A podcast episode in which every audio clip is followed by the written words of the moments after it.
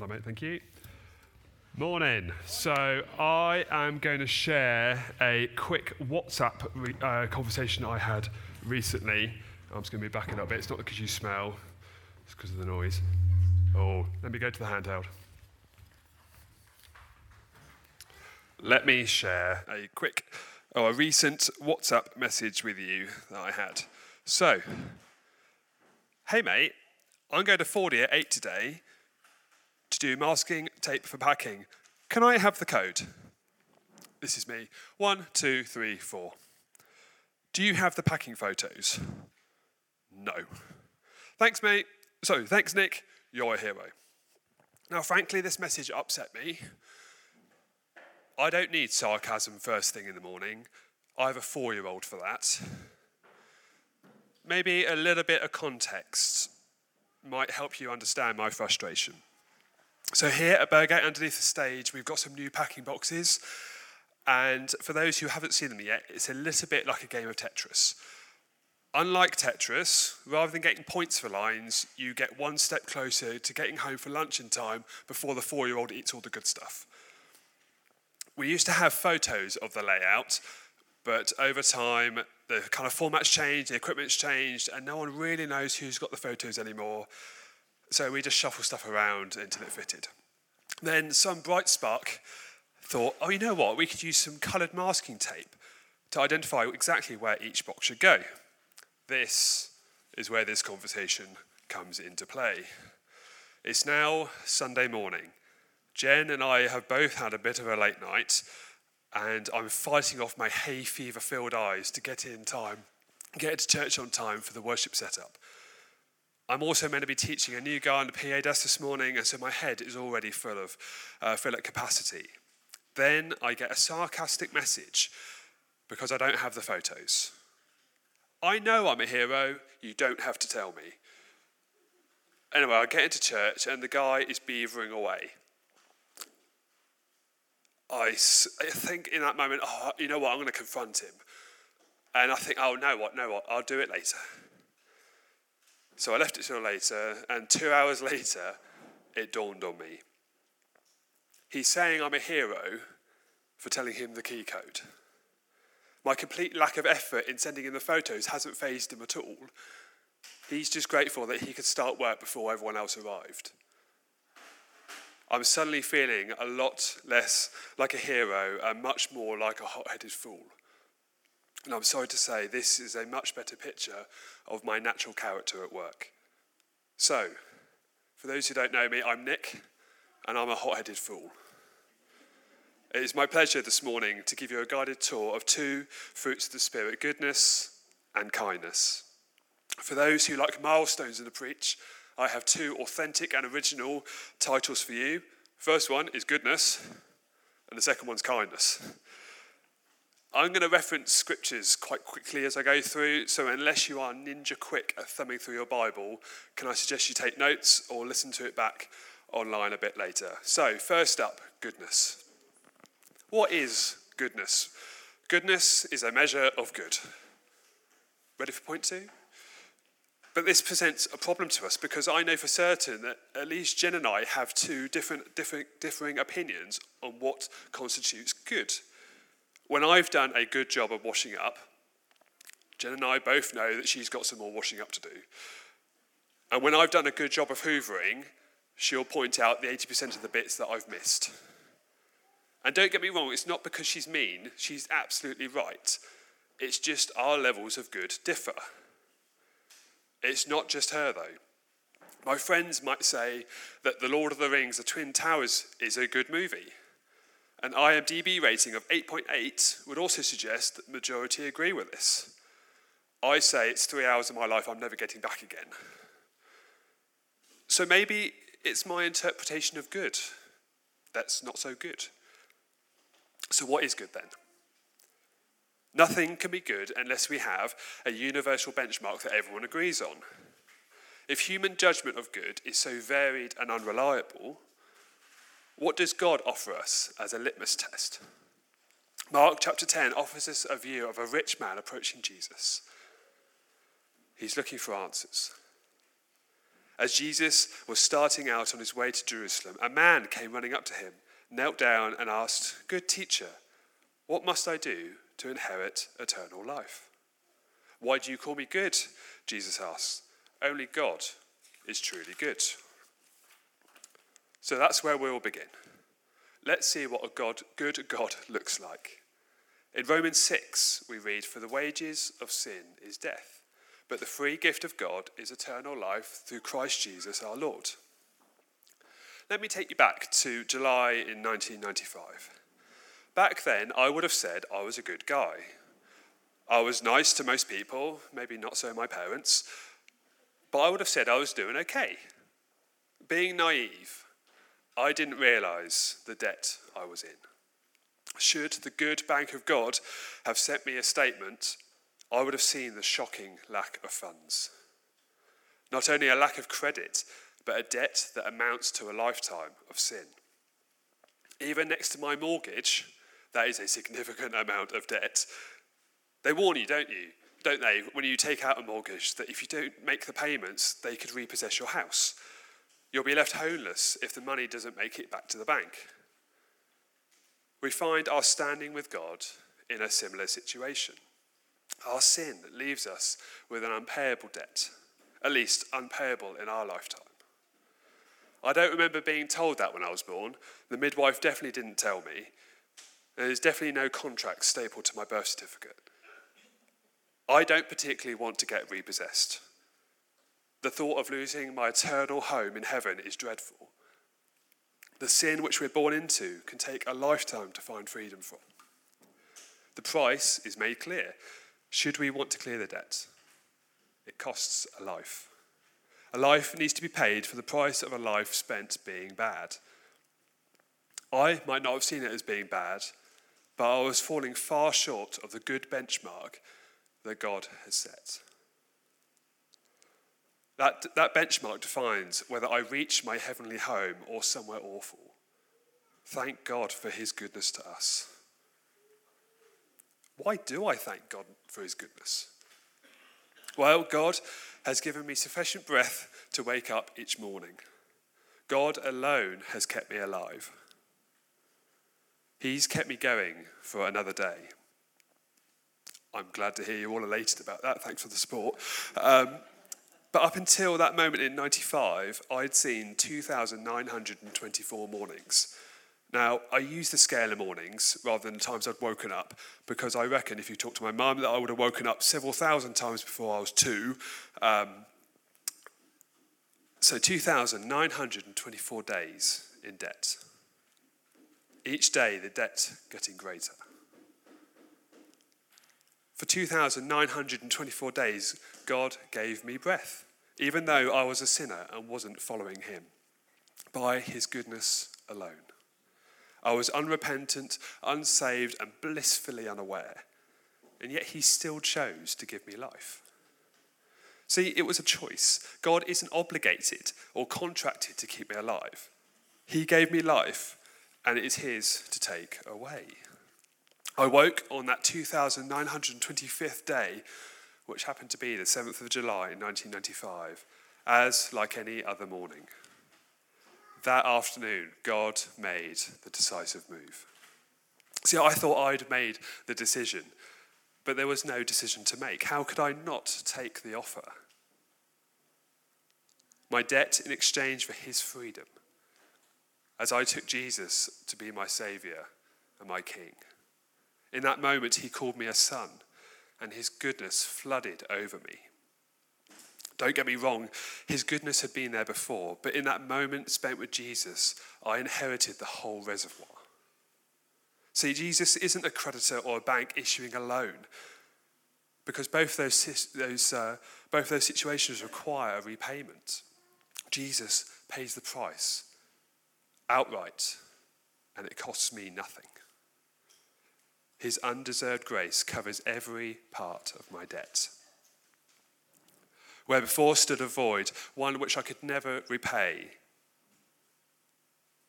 now stands an eternal inheritance. Today, I stand before you with 13,174 mornings behind me, although there was an incident with the chocolate last night that nearly ended that. Um, 13,174 days longer than I deserve because of God's goodness to me. Imagine I had a meter down my side. Imagine you could see increments running from my feet to my head. Somewhere, most likely entangled in my leg hair, would be a fine line that would indicate my goodness level. In my mind, that level is a blue colour for no other reason that I like the colour blue. But when I look at this scale, I can see no blue, no fluid in the tank, no level on the meter. It's bone dry, not a drop to be seen, because I'm not good. By comparison to Jesus' selfless, genuine, and authentic goodness, there's not a single pixel of blue to be seen. Nothing I can do, say, or pay can make me good, can, can't make the level rise. No works, no words, no contents of my wallet can add goodness to me. Jesus' goodness meant that he died so that I could be washed clean and made good by his sacrifice. When my Heavenly Father looks at me, he sees Jesus in my place. That's what Jesus' goodness is all about, standing in our place. It doesn't matter where my level sits, because Jesus' goodness makes up for my badness. Looking back at the conversation I shared with you at the start, it reinforces the unfortunate tale of our natural character. It's not in our nature to be good. Born into sin and sin we remained until Jesus grabs hold of us. Before, when I tried it in my own strength, it wasn't goodness at all. It was self serving, pride and selfishness tainting my human effort because I want people to respond to me in a certain way or to make myself feel good. Our sin has paid us handsomely in a guaranteed future of death and separation from God. Until that moment, we welcome Jesus in. In his goodness, Jesus paid that price, our life of debt, when he submitted to the Father and allowed himself to be nailed on the cross. When he died and was resurrected, the power of sin over us was broken. In his goodness, Jesus paid the debt, the price hanging over our heads, meaning we can stand debt free and inherit the kingdom of, God, kingdom of heaven. No longer are we considered debtors. We can now live free and without fear and count his riches as our own. When that bank statement hits our doormat or pings into our inbox, there's no longer any red writing. It's all in the black and to a value that is incomprehensible. 1 Peter 1 3 to 5. All praise to God, the Father of our Lord Jesus Christ. It is by his great mercy that we have been born again, because God raised Jesus Christ from the dead. Now we live with great expectation, and we have a priceless inheritance, an inheritance that is kept in heaven for you, pure and undefiled beyond the reach of change and decay. And through your faith, God is protecting you by his power until you receive the salvation which is ready to be revealed in the last day for all to see. When we look at this meter now, there's something on it that we didn't notice before. There is, in fact, a level. No blue whatsoever, but there is red, blood red, filling to overflow. The meter is being constantly topped up, not with a pipette, a jug, or bucket, but a high pressure fire hydrant. It's going everywhere flowing down our sides, splashing people who stray too close.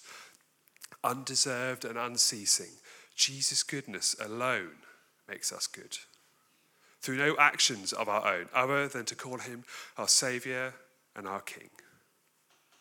Not only does Jesus stand in our place, but other stuff happens too. Drawing us near to his side, his character begins to rub off on us. Scripture does tell us that we should try to be good, uh, Micah 6 8, Know, O people, the Lord has told you what is good, and this is what he requires of you to do what is right, to love mercy, and to walk humbly with our Lord. Before long, I noticed a purple level starting to rise, starting at the bottom and rising daily, slowly but surely.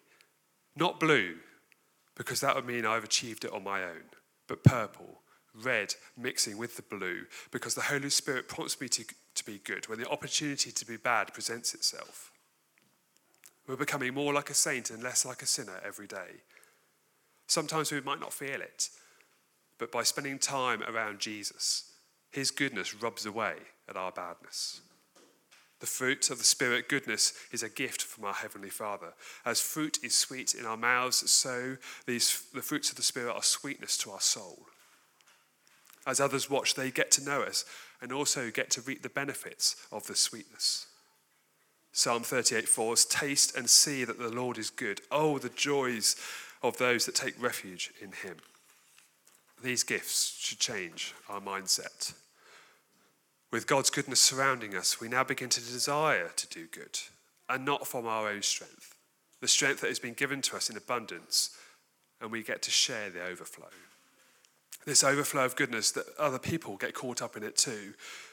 Most people don't expect the goodness. Most people are content if you return the trolley back to the trolley park. But my unsaved colleagues, my friends, even random strangers, they get a faceful when I'm around. Not because I'm a hero, because I'm not, but because I have God's goodness overflowing for me. It's having God's goodness in us that leads us to love those around us. Galatians 6:10. Therefore, whenever we have the opportunity, we should do good to everyone, especially those in the family of faith. He instructs us to take every opportunity to be good to those around us, going the extra mile to share God's goodness with them. Not necessarily with words, but by outliving the goodness in our actions. We should start, as the verse says, here in the family of faith. We shouldn't view church as a place where we must put on a good face and show others how perfect we are. Church is a training ground. Church is a place with soft crash mats underneath. It's a safe place to practice, to try new things, because I'd much rather try something out here and fall short, where there's an abundance of grace and love, than out there where there's not. Here, alongside God's family, I can learn and be encouraged. There's a surprising effect of Jesus' goodness, and it's not just a gift for the receiver. Other people get affected by it too even if I'm not being intentional about being good. His goodness isn't restricted by my naturally good less character because God's goodness is amazing. God's goodness saved a hot headed fool from a folly. When I wanted to confront my brother about the sarcasm that wasn't, it was the goodness of God from within me that made me stop and think and delay. Delaying meant my brain could process and realize his actual intent. God's goodness is something that reassures, reassures us. As Jeremiah tells us, it was the goodness of God, sorry, it was, we have a hope and a future in Him. It's something that encourages us. We can see our previously bad character becoming more like Jesus. And it's something that blesses others too. They get to enjoy the goodness flowing out of me. Milestone two kindness. Kindness is working for the benefit of others and not ourselves. Kindness comes from a heart response. We are loved by Jesus, and through his goodness, he has been kind to us. Jesus didn't have to save us, but he did. I've got a quote from a recent devotional, and it reads like this Kindness comes from a heart posture of gratitude, but also sincerity in treating one another with respect and kindness, sorry, and niceness. Kindness is more than an action when you interact with people, it's how you present yourself amongst other people. Your character that shines through can be dressed in the posture of kindness. Kindness makes people feel good, but for the right reasons. It can unlock doors and situations like no other method. Like the other fruits of the Spirit, it all begins with love. Love is at the root of kindness. If we get love right, if we get, cent- if we get it centered in our field of view, then the rest tends to follow naturally. You'll naturally find yourself being kinder, gentler, more, more joyful, and more self controlled. It's easy to be kind to those who are nice to us. It's so much harder when the other person grates on us, challenges us, annoys us, or gets in our way. Some people might find this challenging, but so is this verse in Ephesians 4. Be kind and compassionate to one another, forgiving each other just as Christ God forgave you. Furthermore, Paul writes in his letter to the Colossians Put on then, as God's chosen ones, holy and beloved, compassionate hearts, kindness, humility, meekness, and patience, bearing with one another. And if one has a complaint against another, forgiving each other. As the Lord has forgiven you, so you must forgive. And that's hard sometimes. It could be hard at home, it could be hard at work, it could be even harder at church, the one place where we're supposed to be perfect, right? But we don't have to be perfect.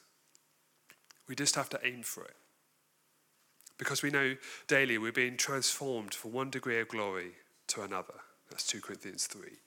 The great thing about our church family, the culture that has been created and developed here at New Life, is that everyone wants everyone else to succeed. Not only succeed, but to win. Jen and I have had the privilege of being guided in our marriage by Tim and Karen, and part of our education program with them included the love languages. This world famous series of books shows how love is at the source of all we do.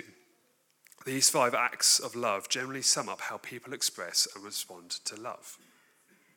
If I love people, which is what Jesus calls me to do, how do I share kindness in a way that builds others up? Let's have a quick look at these love languages then quality time, words of affirmation, gifts, acts of service, and physical touch. Some will instantly recognize which is theirs. I, like others, find myself spread across two or three. For someone to be kind to me, for example, I resonate with quality time words of affirmation, and physical touch. So, someone offering me their time, saying thanks or giving me a hug means loads more than them giving me, offering to wash my car or give me a bottle of wine. Not to say that I wouldn't be thankful, but those first three would mean more to me. In the same vein, I know I'm good at verbally encouraging people, giving hugs and giving up my time for people. The reverse is also true. I am a rubbish gift giver somehow I get incredibly stressed about choosing the right gift and it all just descends into the wrong reasons. Take my friend Tom, who's not here this morning. Let's say he's done an admirable job on driving the PA desk one morning. So I know he responds well to quality time and words of affirmation. So I'll make that the center point of how I encourage him. I balance up where my strengths are and try to cater for his. Now, in this case, we're quite similar. Let's have a quick stroll poll, stroll poll here this morning. Who's in which category? As we do this, can I encourage you to look around, make a note, and lodge it in your brain. This is how they respond to how, and how you can be kind to them. So, hands up. Who appreciates quality time? Words of affirmation, so encouraging verbally. Who likes to receive a gift? Acts of service, physical touch. No need to be awkward about it.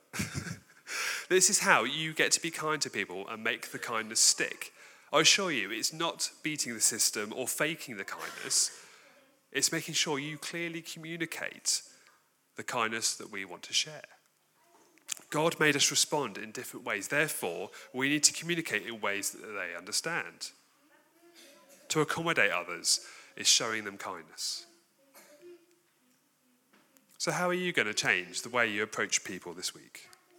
I don't suggest you ask everyone what their love languages is because you'll get some weird looks. But you can often understand how they respond in how they give. Do they offer their time? Maybe offer yours in return. Do they encourage verbally? Then reaffirm them. Some people are difficult to read, and you'll have to try in different ways. But when I get to church next week, I can't wait for you, my brothers and sisters, to tell me of your stories of how you got to be kind this week. The argument that was diffused because kindness was allowed to reign. The friendship developed because time was given. A random act of kindness that made someone smile and wonder why.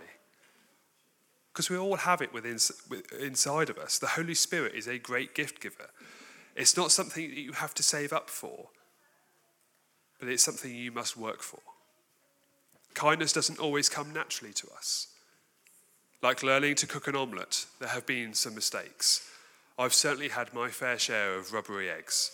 I've walked away from situations and I immediately realise I should have been kinder. When we look at Scripture, we see that Jesus didn't wait for others to show kindness first or to be asked. He was kind, straight off the cuff. He didn't expect kindness or anything at all in return. We've seen through our, throughout our series in Mark that Jesus often healed the sick, from driving out demons, casting out a fever, cleaning leprosy, restoring strength and mobility from paralysis, restoring a withering hand, the, women who, the woman who bled, and the list goes on. And that is just the healings. What about when Jesus ate with sinners? It's not the healthy that need a doctor. Jesus recognized the need and showed them kindness. When Peter cut off the ear uh, cut off the ear of the priest's servant at his arrest. Jesus immediately stops Peter and heals the servant. He was kind because that is his character. God is good, so just as God is good, God is also kind. As his character robs off on us, it becomes our character. Let kindness be at the forefront of all that we do. Look for someone who isn't themselves, who isn't engaging or seems a little off. Kindness will mean different things to each one of us. For me, it's saying thank you to the person who's put loads of effort into achieving something or going out of their way for me. It's saying well done or thank you to the worship band, the PA, or the laptop driver because they've done a great job this morning. It's encouraging those that come out to the front, be it a preach, a testimony, a word from God, because that can be a scary thing to do. It's buying a box of chocolates for someone who's having a rough time at the moment delaying going home so you can catch up with someone you haven't seen for a while. It's quickly offering to pray or to send a text or to make a call. This is kindness, not for our own sake, but for their good. It happened to me a few, uh, a few weeks ago. I'd had a bit of a tough week at work and was just worn out. I didn't say anything because I was all right.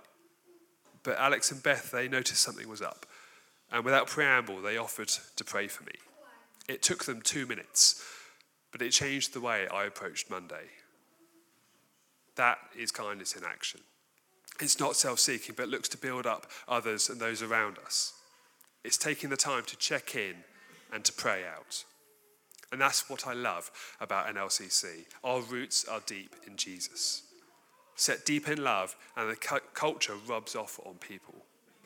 People notice when you're around them because God's goodness and kindness splash them full on in the face let our first words and our first actions, let them be rooted in kindness. Be kind and see how it opens up conversations and opportunities to share God's goodness. There is a saying, isn't there? Repay kindness with kindness. That's great and all, but can I offer you a challenge? Be the first to be kind. Be the first to offer an encouraging word and be the first to offer a quick pray, prayer for a situation. Offer your time, your words, your experience, and your stuff. Look around and see where the need is. Kindness is rooted in love. Therefore, by paraphrasing 1 Corinthians 13, we can safely say that love is uh, sorry, kindness is patient. Kindness doesn't make us jealous. Kindness doesn't let us boast, be proud, or rude. Kindness does not demand its own way. Kindness is not irritable, and it keeps no record of being wronged.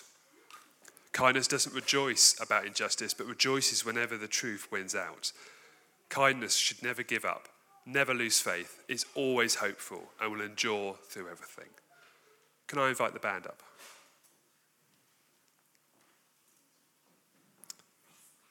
So, as I close, how do we apply this to us? I've got a few headlines here. So, what if you feel that you're still in debt. Jesus told them the story. If a man has a hundred sheep and one of them gets lost, what will he do? Will he leave the 99? Won't he leave the 99 in the wilderness and go to search for the one that is lost until he finds it? When he has found it, he will joyfully carry it home on his shoulders. And when he arrives, he will call together his friends and neighbors, saying, Rejoice with me, because I have found my lost sheep. In the same way, there, are, there is more joy in heaven over one lost sinner who repents and returns to God over 99 others who are righteous and haven't strayed away. Please don't go from here this morning without speaking to the greatest financial advisor, Jesus. Only He can clear your debt and give you everything in return. If you can't put your finger on the moment you welcome Jesus into your life, then let's talk together and set that straight. He cares so deeply about you, and so do we. If you're feeling that you could be, you feel that you could be kinder, then can I encourage you to turn to the person next to you and go, look, will you pray for me over this? And if nothing else, then consider this. Strive to be good. Let Jesus' character rub off on you as you spend time with him. Don't assume people know they're doing a good job. Encourage them and reaffirm it to them.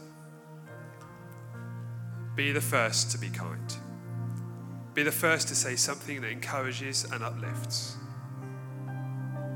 I had two words of knowledge while I was preparing this, and I feel there's maybe you know, a couple of people who are feeling this.